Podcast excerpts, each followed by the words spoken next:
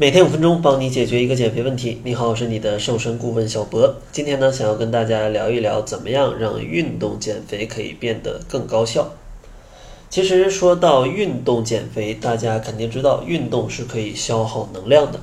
但是你知道，运动之后其实也是会消耗更多的能量吗？相信大多数人都不知道。其实这种在运动之后还会消耗热量的。这样的一种状态或者一种情况，它也被称为后燃效应。后就是后来的后，燃就是燃烧的燃。那后燃效应到底是个啥呢？其实，在运动之后，你的身体必须要执行各种各样的任务，来去恢复状态，包括乳酸的代谢、肌肉的修复等等。而这些动作其实都是会帮助你消耗更多的能量的。因为这些代谢过程，它也需要氧气的参加，所以说呢，在运动之后，咱们也是可以消耗更多的热量的。那究竟应该怎么样做，才能让你运动之后这种后燃效应达到一种最大化，可以让你在运动之后也消耗更多的热量呢？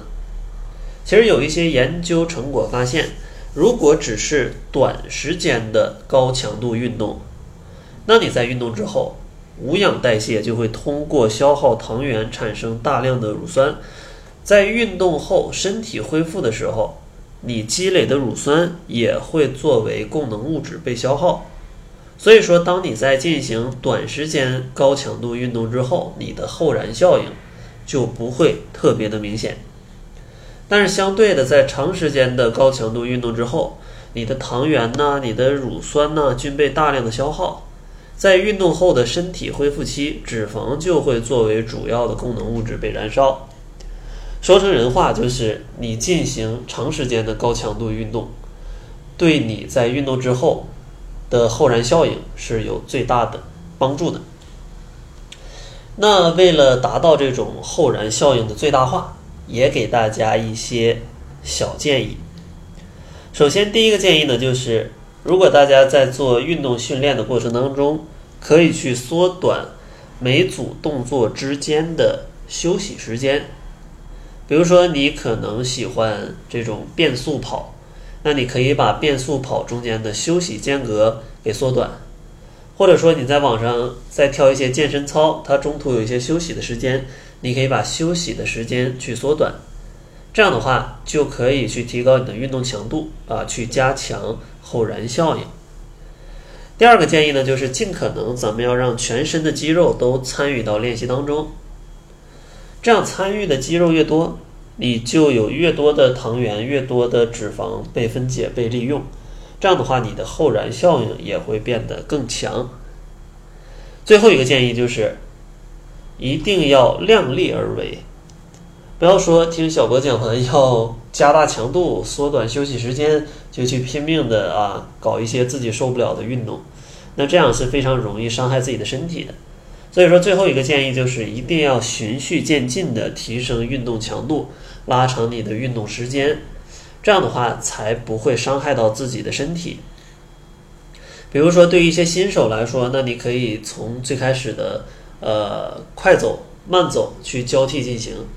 之后呢，可以变成快慢跑。如果觉得这个比较乏味了，可以来采取一些高强度间歇运动，然后逐渐的去提高这种高强度间歇性运动的等级，甚至到最后你本来就不是特别胖，BMI 也小于二十二，那你可以尝试去做一些重量比较大的力量训练。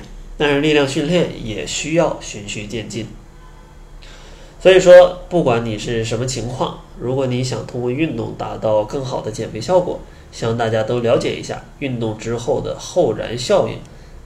这个后燃效应可以帮助你消耗更多的热量，轻松瘦身。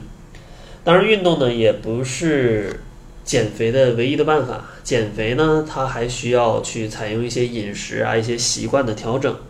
所以说，在小博跟小辉的减脂营之内，我们也不会去安排大家特别多的运动，每周可能就运动个两三次、三四次，主要还是通过饮食跟习惯去帮助大家达到轻松瘦身的目的。因为我们都懂啊，大家都是相对来说是比较懒的啊，都是有一些惰性的，所以说呢，不会强迫大家运动。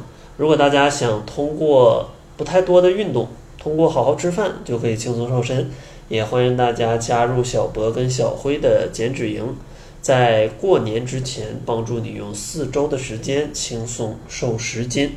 想要参加的话，可以关注公众号搜索“窈窕会”，然后在后台回复“指导”两个字，就可以查看它的详情了。那好了，这就是本期节目的全部，感谢您的收听。作为您的私家瘦身顾问，很高兴为您服务。